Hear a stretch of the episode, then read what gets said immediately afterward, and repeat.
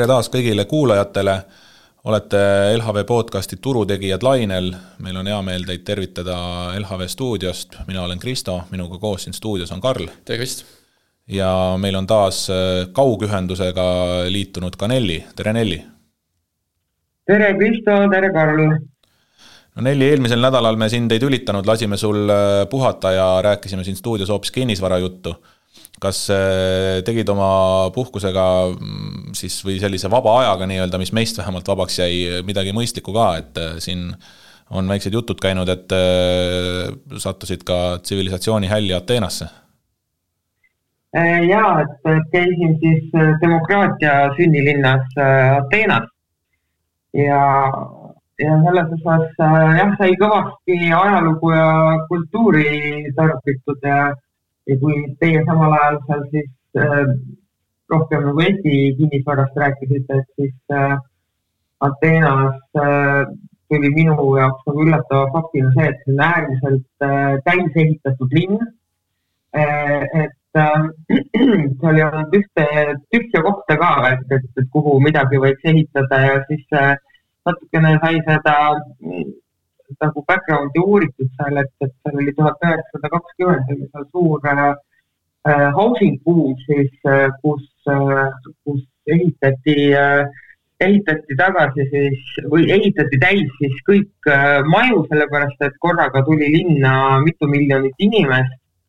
ja sellest ajast saadik põhimõtteliselt äh, pole sinna mitte midagi uut nagu ehitatud, et äh, et selliseid meie mõistes nagu uusarendusi seal ei olegi, et, et enamus majad ongi äh, pärinevad äh, eelmise sajandi algusest.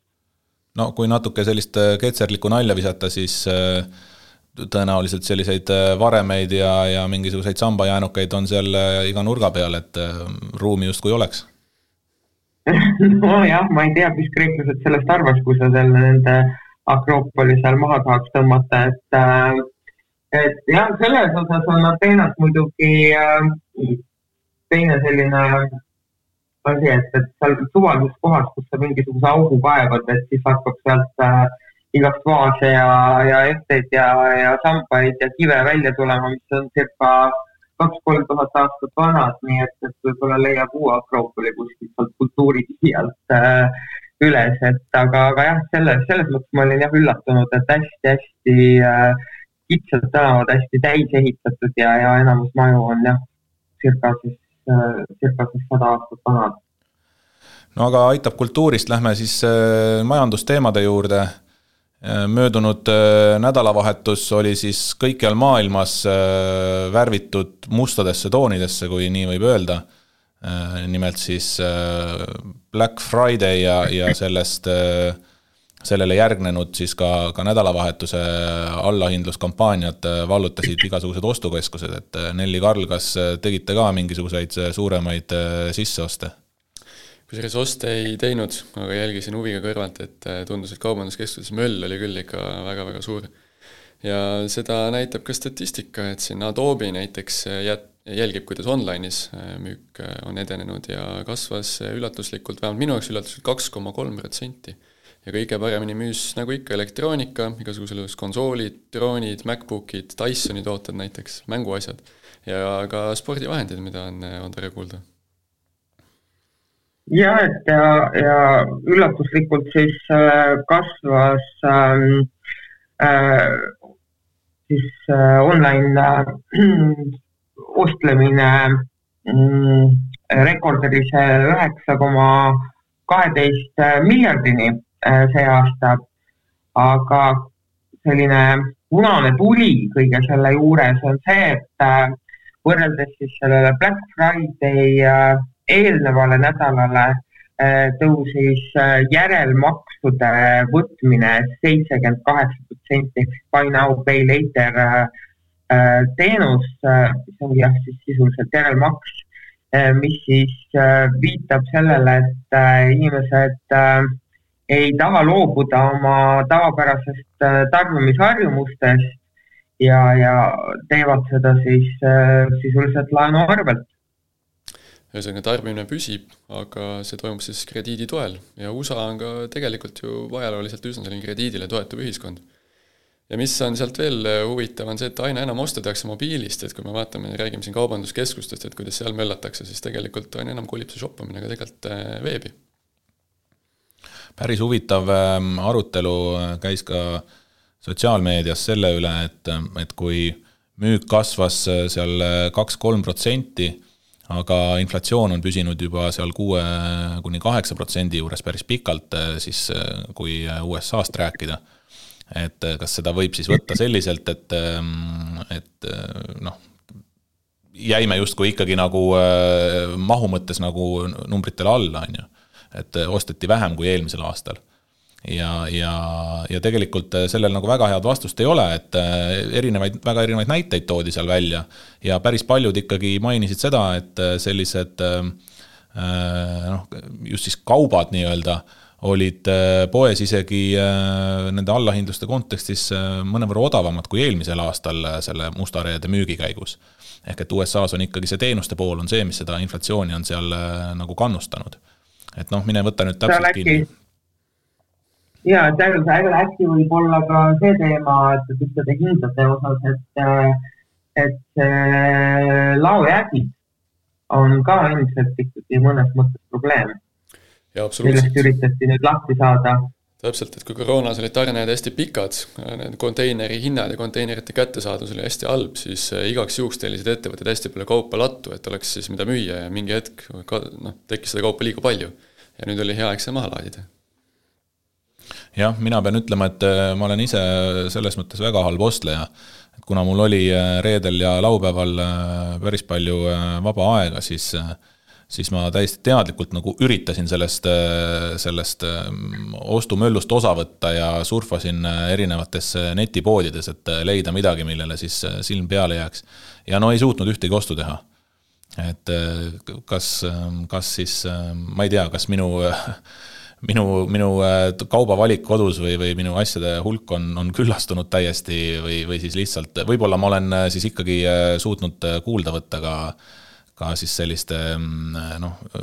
majandus, majandusteoreetikute ja, ja juhtide sõnumeid, et püüame ratsionaliseerida oma, oma tarbimist, et. Krista, see Krista ei ole lihtsalt sellest, sellele võistlusele kirja pannud, et võidab see, kellel surras kõige rohkem asju tõsi, sellest ma ei ole ka jah, osa võtnud. aga majandus... aga mina sattusin, kui nüüd rääkida sellest isiklikust kogemusest, et noh, siis mina sattusin sellel Black Friday'l siis äh, Ateena suurimale kaubandustänavale. ja, ja ma ka siis täitsa niimoodi äh, uudishimu pärast äh, käisin ja vaatasin, et, et mida siis äh, pakutakse, palju rahvast on ja, ja ja kuna seal on ka ikkagi esindatud kõik need Euroopas kuulsad jaemüügi firmamärgid, alustades HM-iga ja, ja lõpetades Mark Spenceriga, et siis äh, rahvast oli ikkagi väga palju e,. et ja, ja allahindlused olid ka, ütleme, ütleme alati võrreldakse neid Eesti allahindlused on alati sellised naeruväärsed, et, et kui on äh, Black Friday, siis äh, saad kümme protsenti odavamalt, et siis seal oli ikkagi alati suured sildid siis äh, akende peal, et miinus viiskümmend ja miinus seitsekümmend ja, ja, ja noh, tõepoolest, et, äh, et äh, pakuti, ma vaatasin küll jah, peamiselt mingisuguseid riideasju, et ma elektroonikaid ei vaadanud, et, et pakuti tõesti väga, väga soodsaid diile, aga, aga jah, ma ma ei, ei ole jõudnud ka sinnamaale, et, ma igaks juhuks äh, midagi ostan, sellepärast et odavalt saab, et mul on ka rohkem niisugune vajaduspõhine see, see ostmise, ostmise teema, aga, aga selles mõttes jah, et, et äh, ikka selline päris raju äh, äh must reede oli ka, ka Ateena kaubanduskeskustes no sa pead arvestama ka sellega, et ega välismaal olles ei saagi väga palju osta, ostud ei mahu enam kohvrisse ära, kui lennukiga tagasi hakkad lendama. Jah, selle vastu aitab aegsasti pagasi, pagasi juurde, pagasikaalu juurde ostmine, aga, aga noh, seal äh, ütleme, kui seal väljaspool Euroopa Liitu oleks tulnud, et siis äh, Äh, Ateenas väga mugavalt äh, pakutakse kohe, et kui sa tuled väljaspool Euroopa Liitu, et siis saad käibemaksu kohe poes nagu maha vormistada. nii et, et kui Briti turistid sinna sattusid, siis nende jaoks oli veel eriti soodne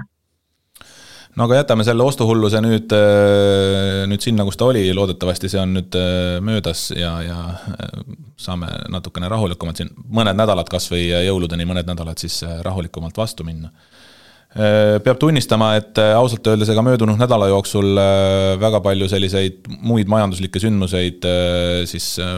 maailmas ei, ei toimunudki, mis, mis nii väga palju nüüd oleks siin kõrva jäänud, et neist juttu teha Karl, äh, on sul mingeid võib-olla kõige olulisem, mis meid tegelikult kõiki mõjutab, aga on meie jaoks liiga kaugel jälle, on Hiina ja Hiinas algasid siis sellised vägivaldsed streigid, mis äh, said alguse väidetavalt siis Foxconni ehk siis äh, Apple'i ühest sellist allhanketehasest, kuidas siis tehase töölised ähm, hakkasid vastu sellistele koroonapiirangutele. ja see läks tõesti veriseks ja sealt laienesid need ka siis suurematesse linnadesse edasi ja mis mulle meeldis, noh, kuivõrd saab protesti kohta öelda meeldib, siis eh, leiti selline oma nagu sümbol, et igal sellisel ülestõusul on oma sümbol ja siis seekord sai selleks valge paberleht, mida siis hoiti niimoodi pea kohal, et seal ei ole mitte midagi kirjas, aga sümbolina see ikkagi töötab. aga see protest nagu tõstatab küsimusi, et mis teie hinnang on, et kas te arvate, et valitsus siis selle võrra nagu läheb pehmemaks või ta tahab vastupidi just rusikat näidata, et ikkagi valitsus loeb ja valitsus otsustab, millal piiranguid leevendatakse? no ei tea, need Hiinast tulevad sõnumid on, on üldse viimaste nädalate jooksul olnud äh, väga segased, väga vastuolulised. et ühest, ühest poolt nagu äh, räägitakse ja on ka mingeid märke sellest, eks, et piiranguid, äh, koroonapiiranguid siis on juba leevendatud ja, ja mõeldakse nende leevendamisele veel ja, ja mõned sellised eh, noh, analüütikud või, või, või siis seal piirkonnal eh, silma peal hoidvad spetsialistid eh, on väga nagu lootusrikkad. et ehk see kurss tõesti siis pöördub sinnapoole, et hakatakse nendest piirangutest välja tulema ja siis äh, vastukaaluks võib nagu noh, praktiliselt iga päev leida ka mingisuguseid sõnumeid äh, valitsuse institutsioonidelt, äh, kes ütlevad, et piirangud püsivad ja, ja piirangud toimivad ja nend-, neid ei hakata kuskile poole leevendama. et väga keeruline on nendes uudistes nagu orienteeruda jah, et selles osas võtsid mu sõnad suust, et minu meelest on ka nad olnud ääretult segased ja, ja nii palju, kui ma äh, olen neid uudiseid siin lugenud, et siis äh, täpselt sama emotsioon valdab hiinlasi ka endid. et nad ei äh, saa ka enam äh, päriselt sotti, et, et mis siis tuleb või mis ei tule või et ühest küljest ongi, et, et ikkagi see null, null nii-öelda limiit või siis see koroonapoliitika ikkagi endiselt nagu pädeb. teisalt jah, et, et ikkagi nagu äh, muka otsast niimoodi lubatakse, et, et me siit ja sealt leevendame. Ja, ja see on siis jah, viinud siis äh, laiaulatuslike protestideni, aga, aga ma olen nagu aru ka saanud sellest, et need ikkagi suruti äh, suhteliselt kiiresti maha ja nad ikkagi ei olnud nagu nii massilised, et noh, need olid sellised äh, üksikud äh, või üksiküritajad mõnes mõttes noh, Hiina, Hiina konteksti arvestades ja ja, ja teine asi, mis siin, mis siin ka välja tegelikult toodi kusagil, et, et, et kuna Hiinas on see vaktsineerimismäär ikkagi väga-väga madal ja kasutatakse siis peamiselt kohalikke äh, vaktsiine, mis äh, ei ole väga efektiivsed ja, ja, ja siit, siit ka öeldi seda, et, kui nüüd tõesti äh, Hiina nüüd ütleks, et nii, et enam mingisuguseid piiranguid ei ole, et seal vist intensiivravisse võis siis potentsiaalselt siis sattuda mingi viis koma kaheksa miljonit inimest. ehk siis äh, noh, teisest küljest äh, oleks tõenäoliselt äh, samaväärne katastroof tegelikult no huvitav, huvitav on mõelda niipidi, et, et kumb, kumb, kumb lahendus maailmamajanduse kontekstis praegu kasulikum oleks? et kas, kui hiinlased avaksid oma majanduse või, või siis, et, et see olukord nagu püsiks seal veel selliselt. kui jätta nagu kõik sellised noh, ütleme inimlikud vaated kõrvale, et rääkida ainult majandusest. et ühest küljest noh, tõsi, see Hiina äh, Hiina sulgemine või see null Covidi poliitika on, on palju selliseid tarneahelaid sassi löönud ja, ja, ja sest noh, Hiina ju, eks ole, ekspordib väga palju äh,, väga palju äh, tooteid, on nagu selline maailmatehas aga, ja, ja see, see kindlasti paljudele ettevõtetele valmistab peavalu, on ka sellist globaalset majanduskasvu äh, pidurdamas. aga teisest küljest, kui äh, Hiina nüüd peaks oma majanduse avama, mis siis, äh, mis siis juhtub nõudlusega kõik, kõikide toormete järgi ja, ja, ja mis, mis juhtub nende toormete hindadega? et äh, olukorras, kus noh, nagunii praegu sellised hinnamuutused on, on väga volatiilsed ja, ja suure amplituudiga, et äh, ma isegi, ma isegi ei oska nagu öelda, et äh, kumba, kumba nagu otseselt eelistada vot täpselt nagu me oleme rääkinud, et kumb on olulisem, kas Hiina pivot või Fedi pivot, eks, et tegelikult ka see, kui Hiina otsustaks need piirangud nüüd lahti lasta, siis see oleks tohutu nõudlus tõesti nafta järele ja ausalt öeldes ma arvan, et me ei ole väga kaugel, et me näeme seda päris avanemist, sest tõesti Xi on hakanud väga palju reisima. ta käinud Saudi Araabiast, on kohtunud Olav Scholziga et need kõik tunduvad olevat täpselt sellised nagu proloogilised sammud, et äh, alustada seda avanemist ja ta saab ise ka väga hästi aru, et kui see ühiskond avaneb, siis tekib tohutu nõudlus kütuste järele ja ma arvan, ka see on ka põhjus, miks ta Saudis käis. aga kui me mainisime siin Foxconni, siis äh, töö seal peatus äh,, mis on halb uudis Apple'i jaoks äh,. küll Apple pakkus seal igale tehase töötajale tuhat seitsesada daala, kui nad töötamist jätkavad Eh, aga ma arvan, et mingisugune väikene mõju sealt ikkagi sai ka olema Apple'i ehm, toodangule.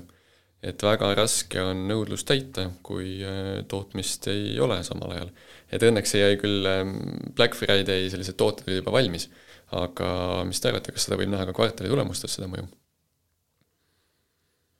Apple'ilt on ka tulnud ehm, viimasel ajal äh, päris palju selliseid selliseks ärevaid tegevaks, ärevaks tegevaid uudiseid, et et küll on seal oma, oma guidance'it muudetud ja, ja räägitud tehaste ümberkolimisest ja, ja noh, nüüd sellised äh, streigid ja, ja töötakistused, et et noh, selles mõttes raske on näha, kuidas need ei peaks mõjutama neid kvartali tulemusi, et tõenäoliselt seal kindlasti mingi mõju on, noh, teisalt on võib-olla natuke raske äh, siit, äh, siit Tallinnast hinnata nagu seda, äh, seda noh, ütleme sellist,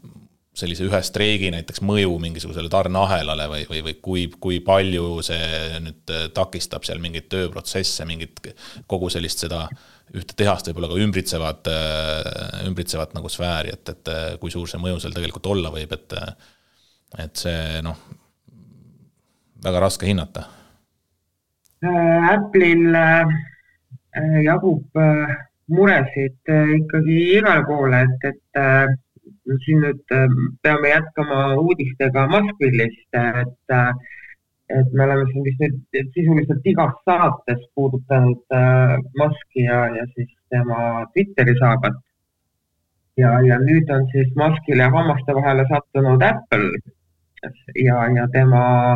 tema feed Apple Store'is sest et äh, äh, Twitter või Musk tahab siis nüüd ikkagi oma Twitterit äh, äh, kiiresti ümber pöörata ja üks selline lootuskiir ongi siis nüüd see kaheksa dollariline äh, subscription fee äh,, mis ta, mis ta loodab siis kõigilt Twitteri kasutajatelt saada, kes nii-öelda seda Bluebird'i endale sinna tahavad ja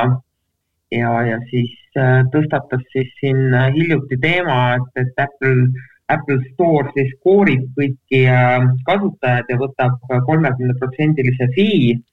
ja, ja siis ta viskas nagu ka õhku sellise mõtte, et, et, äh, et ta teeb üleüldse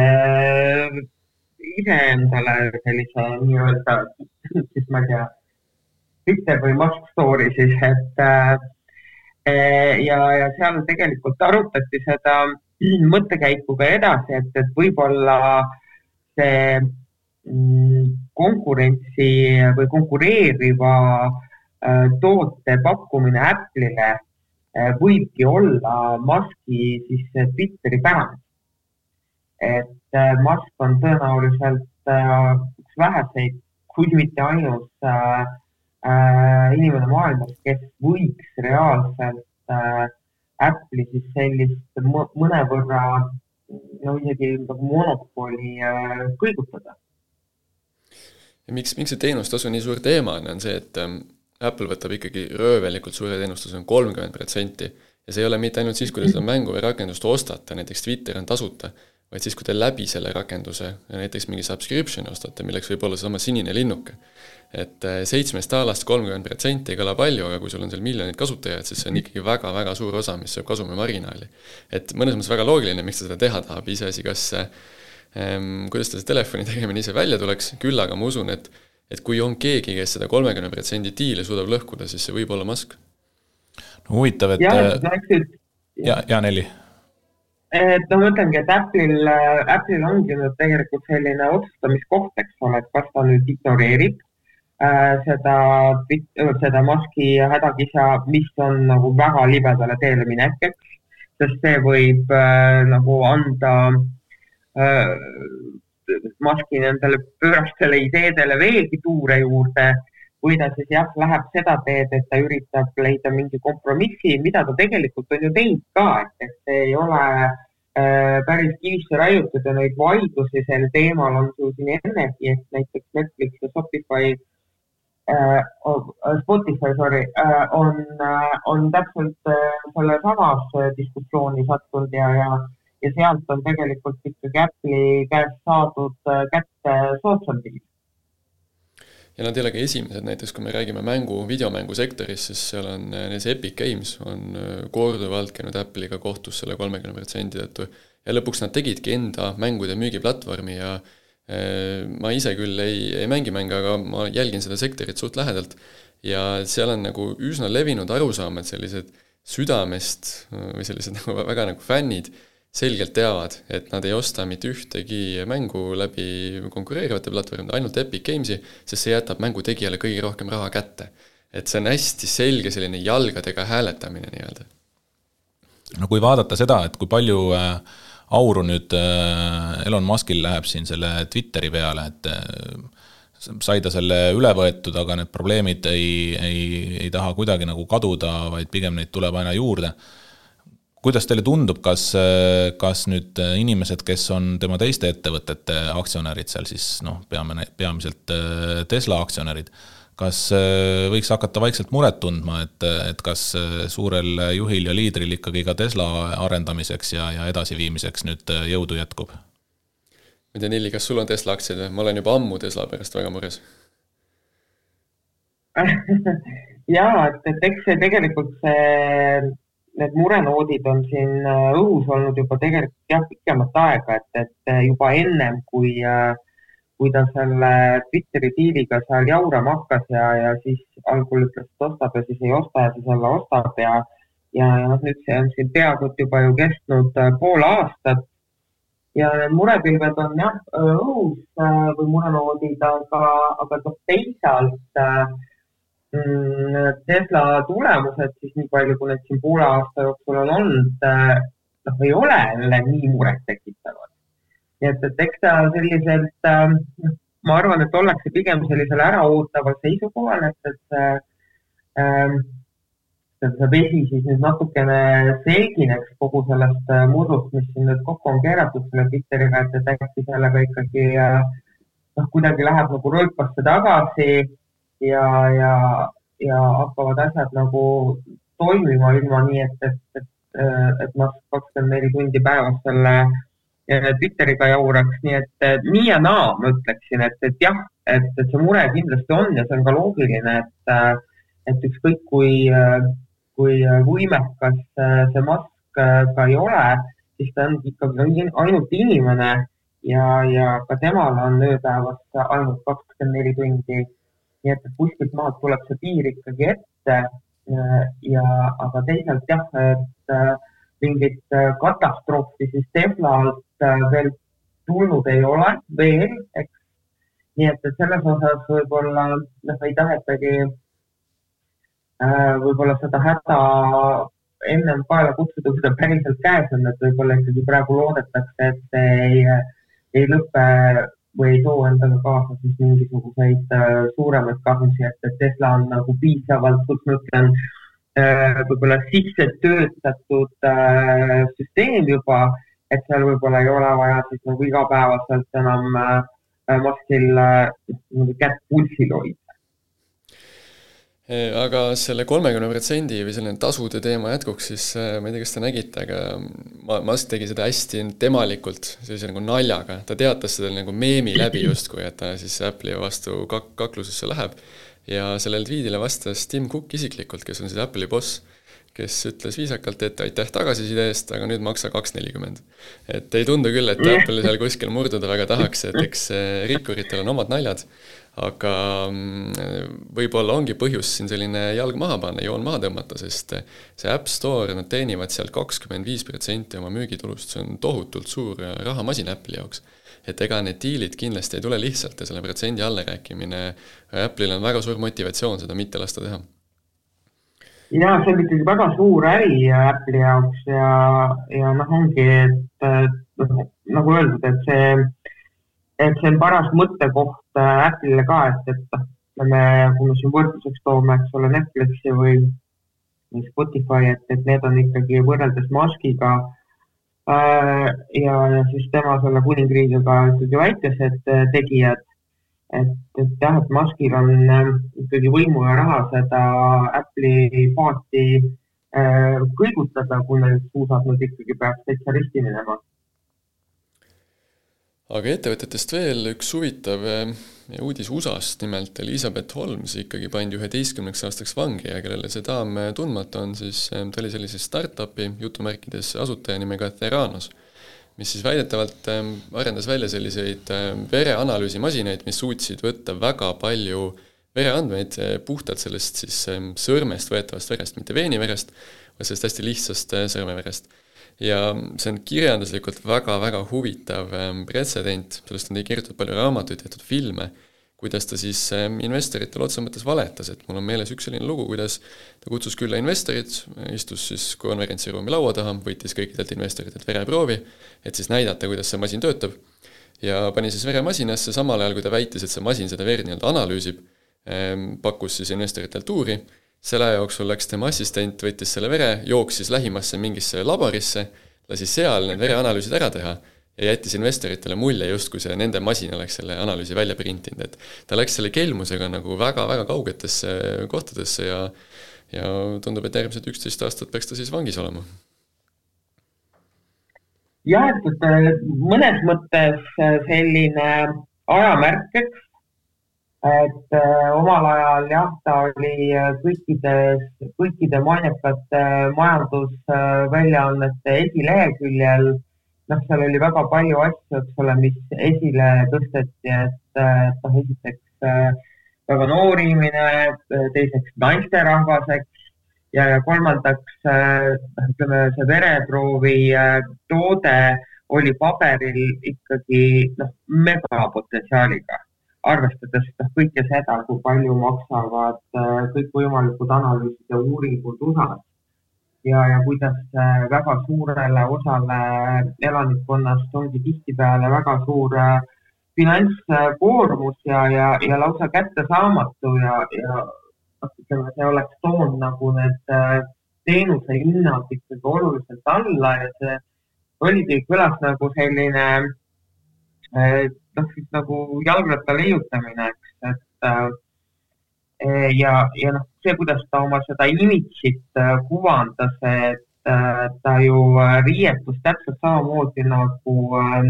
Steve Jobs. et Steve Jobs oli teatavasti tuntud oma selle musta turtleneck kuidas see on siis nagu musta kõrgekaega sliiter, eks ole, et, et ta oli ju tuntud selle poolest, et ta kandis seda kogu aeg ja seda tegi ka tegelikult Elizabeth Holmes, et äh, nagu siis äh, luua seda võrdlust äh, või võrdlusmärke siis äh, Steve Jobsiga ja, ja see oli nagu jah, väga selline hästi äh, nii sisult, no eriti vormilt nagu planeeritud äh, äh, üritus, aga jah, see oli selline tõsine kaardimajake, mis siis äh, suure pauguga kokku kukkus. ja, ja kui ma seda uudist lugesin, siis mul äh, tekkis kuidagi selline esimene äh, seos sellega, et, et eks meie isikses konnatiigis on siin ju ka meedias nüüd mõned nädalad, nüüd on küll ei ole midagi kuulda olnud, aga mõned nädalad tagasi vallutas siis äh, hoiu, hoiuühistu äh, äh, draama, kus äh, ka inimestel on jõudnud startup, aga, aga ka samamoodi, eks ole, lubati äh, väga ilusaid äh, intresse ja, ja kõik, kõik nagu miski aja ka toimis, kuni siis äh, selgus, et et omanikel olid siis kõik rahakotid omavahel sassi läinud ja, ja seal ikkagi kanditi seda raha nagu üsna lõdva randmega mm, edasi-tagasi ja, ja siis ma mõtlesin, et, et, et mis temaga juhtub. ma ei usu, et temaga midagi juhtub, võib-olla parimal juhul saab mingisuguse tingimisi ja karistuse, otsib endale uued tankistid ja elu läheb edasi jälle on... aga need äh, USA-s ikkagi see valgekraede kuritegude või siis majanduskuritegude äh, noh, siis ka karistusmäärad siis või, või karistus, karistusreeglid on ikkagi oluliselt äh, rangemad, nii et ma mõtlen seda, et meie Eesti need valgekraede karistusmäärad on ikkagi tohutult ajale jalgu jäänud, et need nüüd peaks küll selles mõttes update ima, et, et meil jah, vibutatakse sõrme ja, siis äh, siis midagi väga rohkem ei juhtugi, aga noh, kui sul ikkagi reaalselt on laual üksteist aastat vanglakaristust, on päris vanglas, eks, et, et see, see ilmselt paneb ikkagi mõtlema paar korda Need karistused on jah aja jooksul kõvasti muutunud, ma mäletan, et see kaks tuhat kaheksa kriisil ju tehti nalja lausa, et mitte keegi ei läinud vangi, et majandus lasti õhku ja midagi ei juhtunud ja nüüd jah, tõmmatakse selliseid pretsedente ja jooni maha, et muideks Elizabeth Holmes jäi ju ka vahetult enne süüdimõistmist rasedaks ja mängis ka sellel argumendil, et ta on nüüd ema ja ikkagi võetati talle mm -hmm. üksteist aastat, et jah, jah, et äh,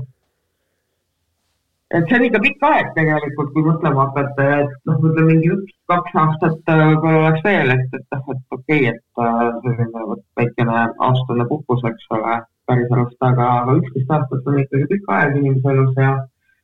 ja, ja ikkagi jah, nagu majanduskuritegu eest ja kusjuures nagu selles mõttes ju ei varastanud otseselt kellelgi seda raha, et äh, et, et õige, et investorid ju jah, pakkusid ju vabatahtlikult talle seda raha kõike, nii et äh, et selline minu meelest jah, väga sellise märgilise tähendusega äh, protsess või, või, või kohtuotsus. tuleb, tuleb vägisi äh, üks Kreisi raadio sketš meelde, kus ka, ka siis selline veidikene auku kukkunud ärimees ütleb, et ega ta ei ole ju kellelgi midagi vägisi ära võtnud, et inimesed ise tulid ja andsid talle raha aga, aga jah, et kui seda, kui seda juhtumit nagu niimoodi startup maailma peale nagu laiemalt äh, veidi või ütleme siis laiendada startup maailma peale, siis, äh, siis noh, ise ei ole küll selles maailmas nagu tegev, aga natuke kaugemalt vaadates äh, tundub, et et sellist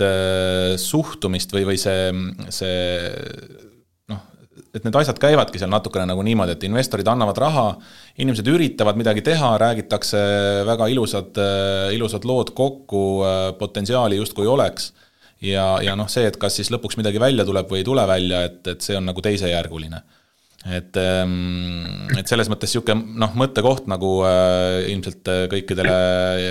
startup'i äh, tegijatele, niisuguse iduettevõtetega alustajatele, et äh, loomulikult vahe on, vahe on selles, et kas äh, noh, üritadki ausalt nagu äh, mingisugust asja teha, eks, ja ei tule välja. seda juhtub, see on arusaadav ja, ja seda noh, ei saa ka otseselt nagu kellelegi tõesti ju pahaks panna.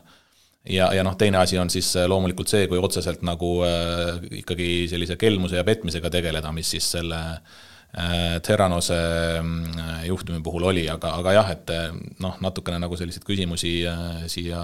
õhku viskas see juhtum. nagu legend Buffett on öelnud siis, et kui tõusu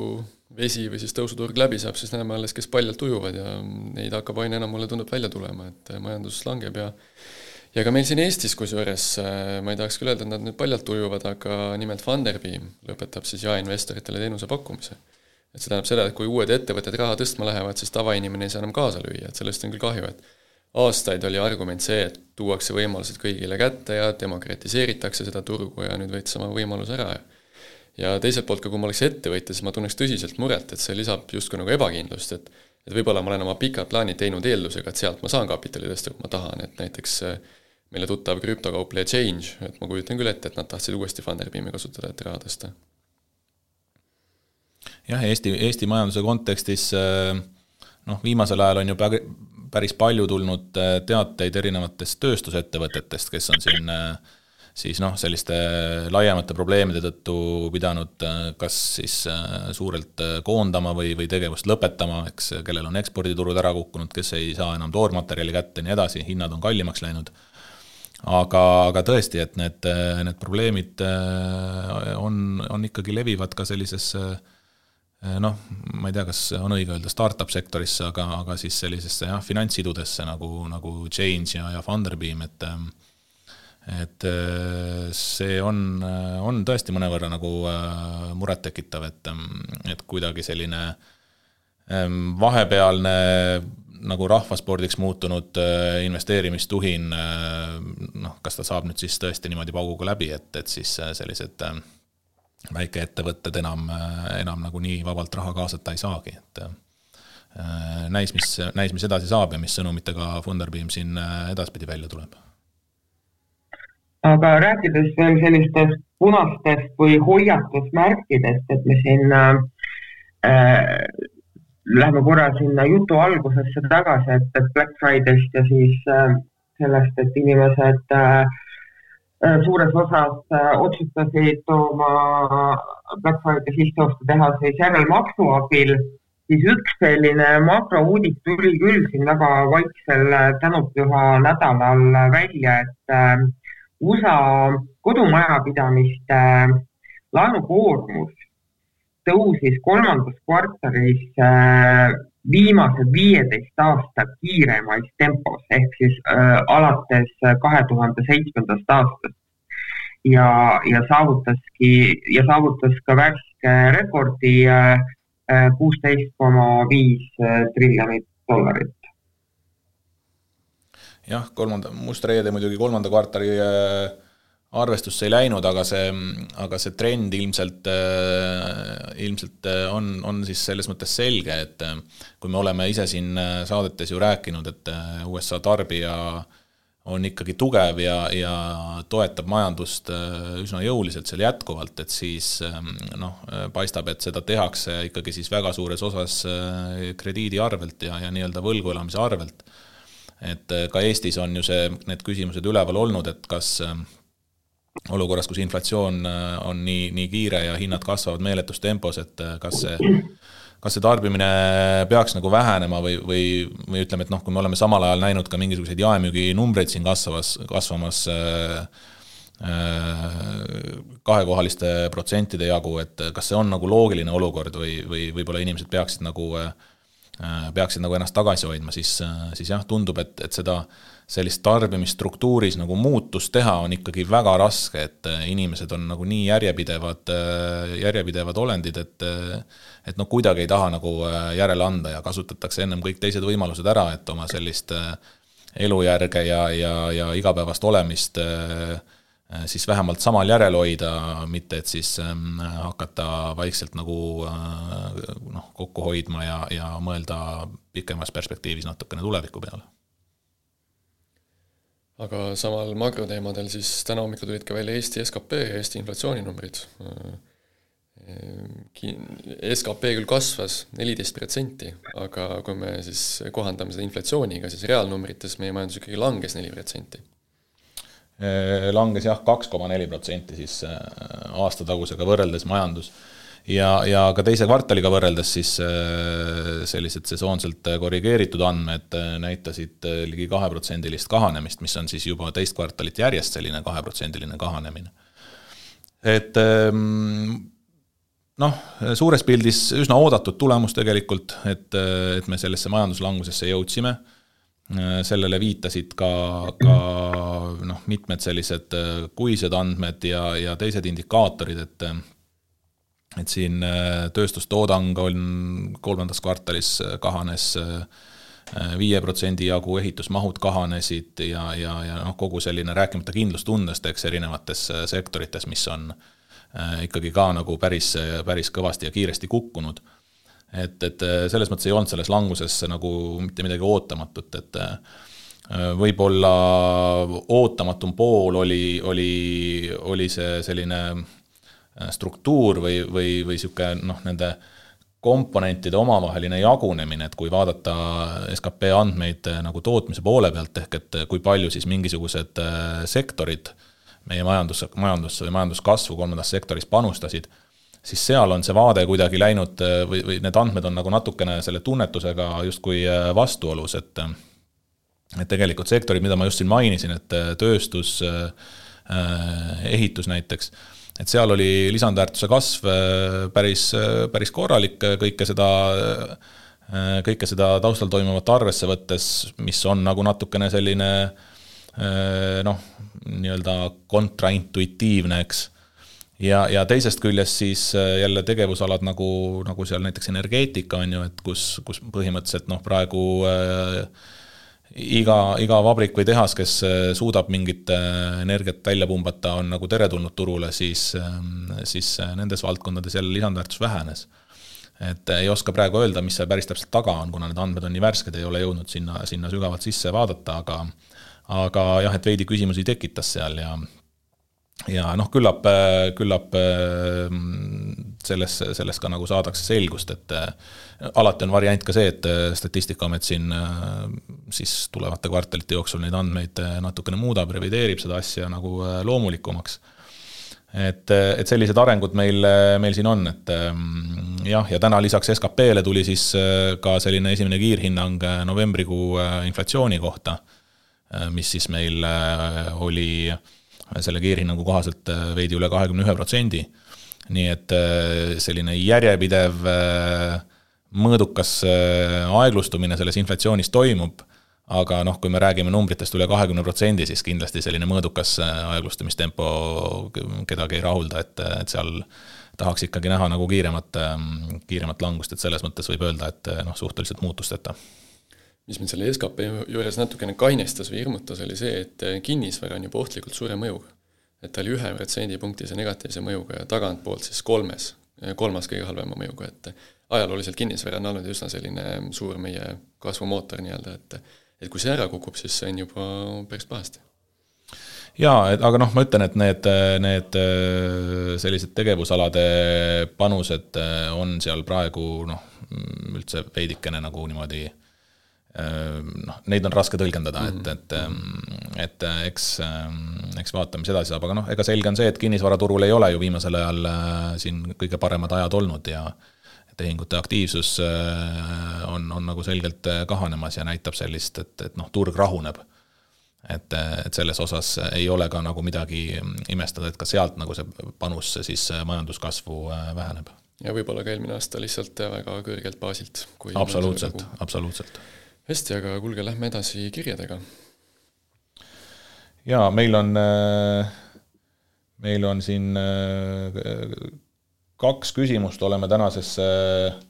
tänasesse saatesse välja valinud. esimene küsimus neist puudutab siis äh, üldist olukorda aktsiaturgudel ja, ja seda, seda pidevat arutelu, et kas me oleme nüüd pulliturul, oleme me karuturul, karuturul oleme me karutulu, karuturu pullirallil või millised need erinevad kombinatsioonid veel olla saavad. et aga igatahes äh, küsija siis äh, uurib meie käest, et äh, milliseid indikaatoreid meie selles osas jälgime ja, ja aluseks võtame, et kui me midagi sellist hindame, et noh, et kas siin mingid viimased äh, turutõusud siis äh, viitavad äh, juba uuele, uuele tõusutsüklile või on see ainult siis selline kerge ralli ikkagi sellisel muidu üsna karusel turul. Nelli Karl, teie kui turu, turuanalüütikud, mida jälgite?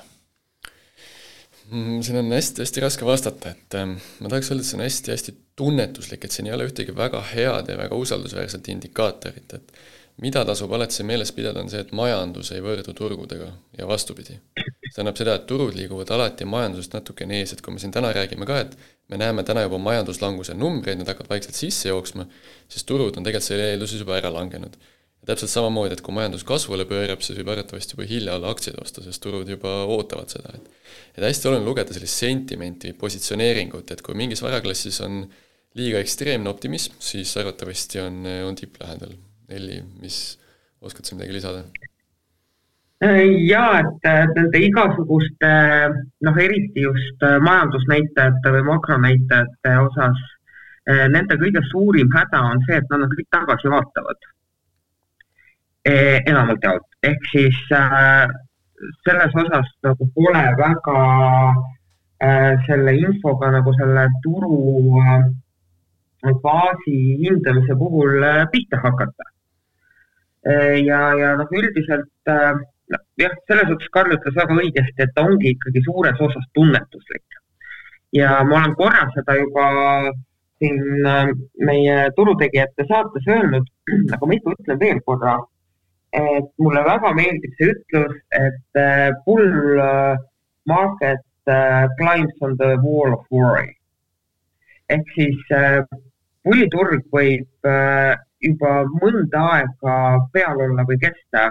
kui me sellest päriselt ka aru saame, et, et nüüd ongi karuturg lõppenud ja pulliturg alanud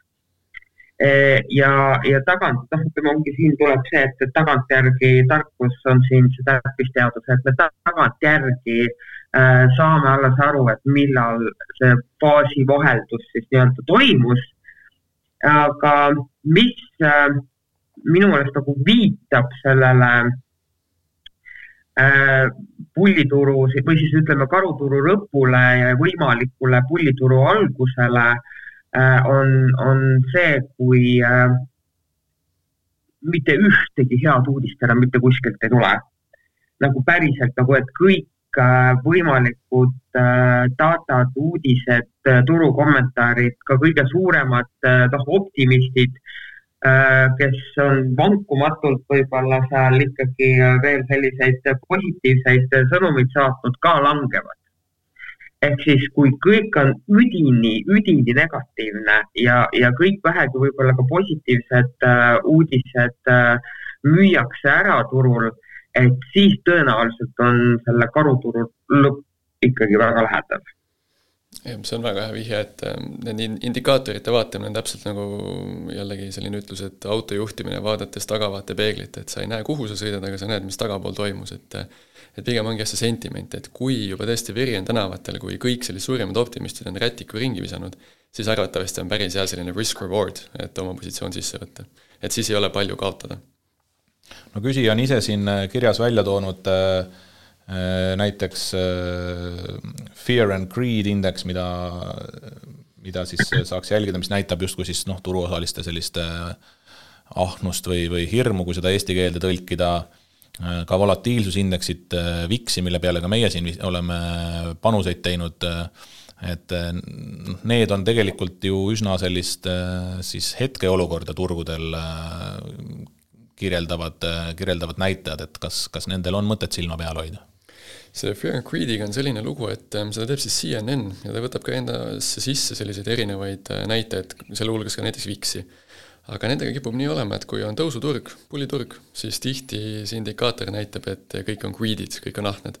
et eh, sellisel tõusval turul eh, ta justkui nagu ütleb, et asjad on üle ostetud, et ta võiks hakata langema, aga tegelikult see on justkui nagu normaalne majanduskeskkond, et et turgudel tihti ongi bias minna tegelikult hoopis ülespoole, et et selle põhjal on jah, natukene raske treidida, aga eks ta mingisuguseid aimdusi ikkagi, ikkagi natukene annab aga vaatame edasi, äh, meil üks küsimus on, on siin äh, tulnud ka teema kohta, millest me tegelikult äh, rääkisime juba mõned saated tagasi, nimelt siis selle krüpto, krüptoteemadel FTX-i skandaali valguses. ja, ja on siis meie käest küsitud, et kas kas seda, mis, mis ütleme seal ähm, FTX-iga toimus ja, ja üldisest sellist krüptoturgu ähm, äh, vaadates, et kas neid muresid äh, võiks laiendada ka, ka tavalisse pangandussüsteemi, kus, äh, kus tegelikult ju samuti siis nagu klientide raha ikkagi nagu keerutatakse natukene, et, ähm, et kas on, kas on sellised, sellised ohud ka tavapangandussüsteemis üleval mis mõtted on? ma, ma taha, ma tahaks öelda, et ei ole, sest ähm, üldiselt kriisid on tulnud ikkagi varipangandusest. näiteks kui me mõtleme kaks tuhat kaheksa kriisi peale, see ei tulnud tegelikult otseselt pangandussektorist selle kriisi juurel, ikkagi sellistes finantsinnovatsioonides, mis ei olnud ära reguleeritud. need siis MBS-id ja ABS-id, sellised äh, äh, nagu me selles Big Short filmis nägime. Et tihti sellised kriisid tegelikult tulevad niisugusest nagu varimajandusest, mida ei ole reguleeritud kogu regulatsiooni eesmärk tegelikult ongi ju selliseid riske nagu maandada. aga nagu ikka, siis regulatsioon ei jõua piisavalt äh, kaasas käia ja minu meelest krüpto on väga hea näide sellest, kui mida alles nüüd on hakatud reguleerima, kui see varaklass oli vahepeal juba kolme triljoni suurune. et äh, seal ma ütleks lausa, et õnnetus võib-olla ootas nagu juhtumist natukene jah, see mulle tundub endale ka, et, et kui, ähm, kui ütleme, krüptousku inimesed äh, toovad ähm, ühe sellise positiivse mõttena alati välja selle, et et see ei ole siis äh, tsentraalselt juhitav ja, ja, ja just toovad seda nagu positiivsena välja, siis tegelikult äh, pangandussüsteemi puhul see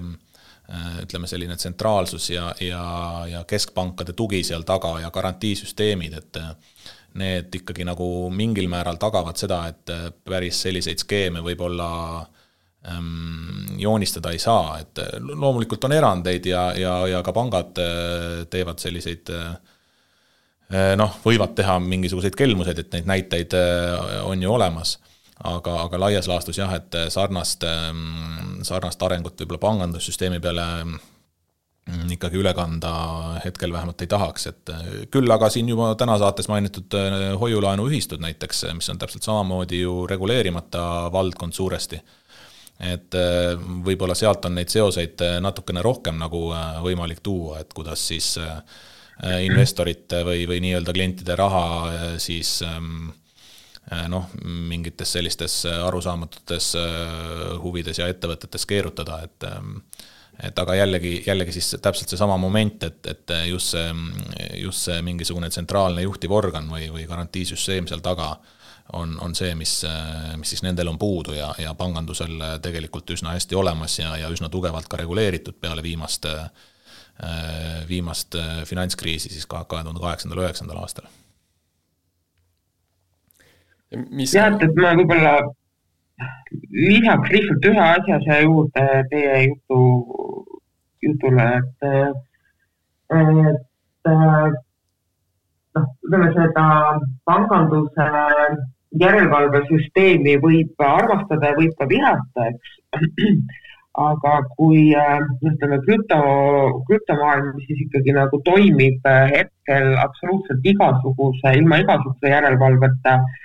siis äh, see saaks äh, laitmatult äh, toimida ainult siis, kui kõik inimesed oleks ilusad ja head. aga nad ei ole. ehk siis mõni tõrvatilk võib tegelikult ikkagi terve meepoti ära rikkuda, nagu me teame. ja, ja siis ongi, et, et need inimesed, kes näevad selles noh, võib-olla tehnoloogiliselt äh, väga palju võimalusi pakkuvas süsteemis ka äh, samavõrra suuri võimalusi äh, ratsarikkaks saada, siis niikaua, kui neid inimesi ikkagi on, siis äh, selleks, et siis tavakasutajad, kes ei ole mingisugused häkkerid, et neid paljaks ei kooritaks päisepäeva ajal, peab seal ikkagi olema mingisugune järelevalve.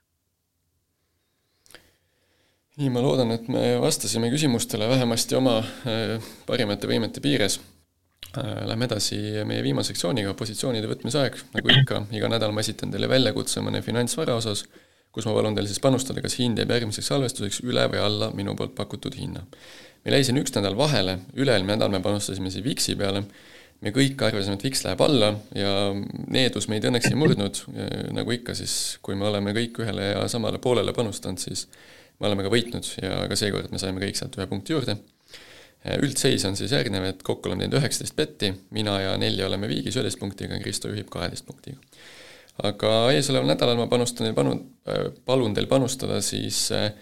MSCI China ETF-ile, äh, mille indeks on siis äh, või tähendab, tikker on siis MCHI ta sisaldab, ähm, ta on tegelikult üsna hästi diversifitseeritud, et äh, veerand sellest on Tencent ja Alibaba, aga see ei ole liiga palju, et ma olen näinud ka palju, palju ekstreemse kon-, kontsentreeritusega ETF-e. Et ta on üsna selline hea pett äh, Hiinale ja mõistagi siin siis hakkab rolli mängima poliitika, et kas Hiina valitsus otsustab äh, koroonapoliitikast taganeda või mitte. Ja vaatasin siin ma vaatasin, korra siin ka peale, et eh, mis, eh, mis statistikat või mis andmeid meil selle nädala jooksul siin eh, Hiinast eh, tulla võiks ja, ja kuigi siin noh, üht-teist on, et, et tulevad sellised mingid ostujuhtide indeksid ja, ja natuke ka ekspordi-impordi kaubandusstatistikat, et siis tundub, et need võib-olla liiga palju ikkagi seda indeksit ja, ja ei mõjuta, ehk et noh, nad ei anna võib-olla selle Hiina majanduse kohta nagu nii palju äh, mm, niivõrd tugevat sõnumit, et need tugevad sõnum, tugevamad sõnumid äh, tõenäoliselt tulevadki sealt äh, seoses siis noh, ma ei tea, kas mingite kestvate või uute rahutustega või, või kogu selle koroona null Covidi äh, poliitikaga, et äh, kas seda hakatakse siis äh, leevendama või mitte, et ähm, selles mõttes nagu noh, ma-, majanduslikust kontekstist on väga raske siin nagu mingit seisukohta võtta. Ma just siin vahepeal võtsin selle graafiku lahti ja turg tundub uskuvat, et läheb paremaks. et, ta on siin jah, nüüd äh, püstloodis sisuliselt oktoobri, või mitte püstloodis, vaid ikkagi äh, noh, ütleme väga sirgelt äh, alla tulnud äh, kuni, oktoobri lõpuni. ja, ja nüüd äh, november on ikkagi sellised äh, selline usk äh, sellesse taastumisse või siis ütleme nende reeglite äh, leevendamisse kuidagi, kuidagi muudkui ka eitanud ja eitanud ennast tugevamaks, et äh, ma võtan siis ka ikkagi seekord selle äh, turu poole, et, et äh, ma usun koos turuga ja ütlen, et läheb äh, üles. Isto, kas sa tahad lõpliku vastuse öelda või ma võtan enne? Ehm, ma võtan, ütle ennem siis, siis mul on hea valida siin. minu arvates Hiina on täna selles olukorras, mis me Neeli sinuga just selle küsimuse vastuseks rääkisime, et äh, piltlikult öeldes veri tänavatel. et seal on nagu maksimaalne pessimism sees, et ma vaatan vahel hommikuti Bloombergi ja seal kogu aeg räägitakse, et Hiina ei ole investeeritav, et sinna ei tohi nii-öelda raha panna, et minu arust need on täpselt need kohad, kus tegelikult on väga hea selline risk-reward natukene vastuvoolu ujuda ehk siis sa panustad, et. Lähed ülesse. No ma võtan teile siis vastuseisukoha ja panustan sellele, et, et streigid ei ole veel läbi saanud ja, ja siin nädala jooksul võib-olla valitsus jõuab veel teavitada, et korrata oma, oma mantrat, et senist mantrat, et, et null Covidi poliitikat ei hakata leevendama ja võib-olla siis see natukene turgude meeleolu kas või mõne nõksu võrra toob sealt praeguselt tasemelt allapoole. annad meile võimaluse siis annan teile võimaluse järgi jõuda mm. -hmm nii, aga sellega on meil tänane saade läbi. Järgmisel nädalal on meil vist ka Nelli juba tagasi Eestis. on mul õigus? ei, veel mitte. ei ole veel? veel mitte. sa oled ikka päris, sa oled ikka päris pikalt ära ja et ma just lugesin, et lubati see nädal Eestis miinus kaheksateist, nii et ma ei saa kindlasti kohe mitte veel see nädal tagasi tulla. no aga sellest, sellest hoolimata meie saade toimub ikkagi, olgu väljas miinus kaheksateist või miinus kakskümmend kaheksa ja, ja isegi kui me Nelliga räägime taas kord telefoniühenduse kaudu, siis, siis saade sellest toimumata ei jää Teie kirjutage meile aadressil turutegijad.lhv.ee, saatke küsimusi, kommenteerige meie saadet ja, ja kuulake meid siis ka järgmistel saadetel.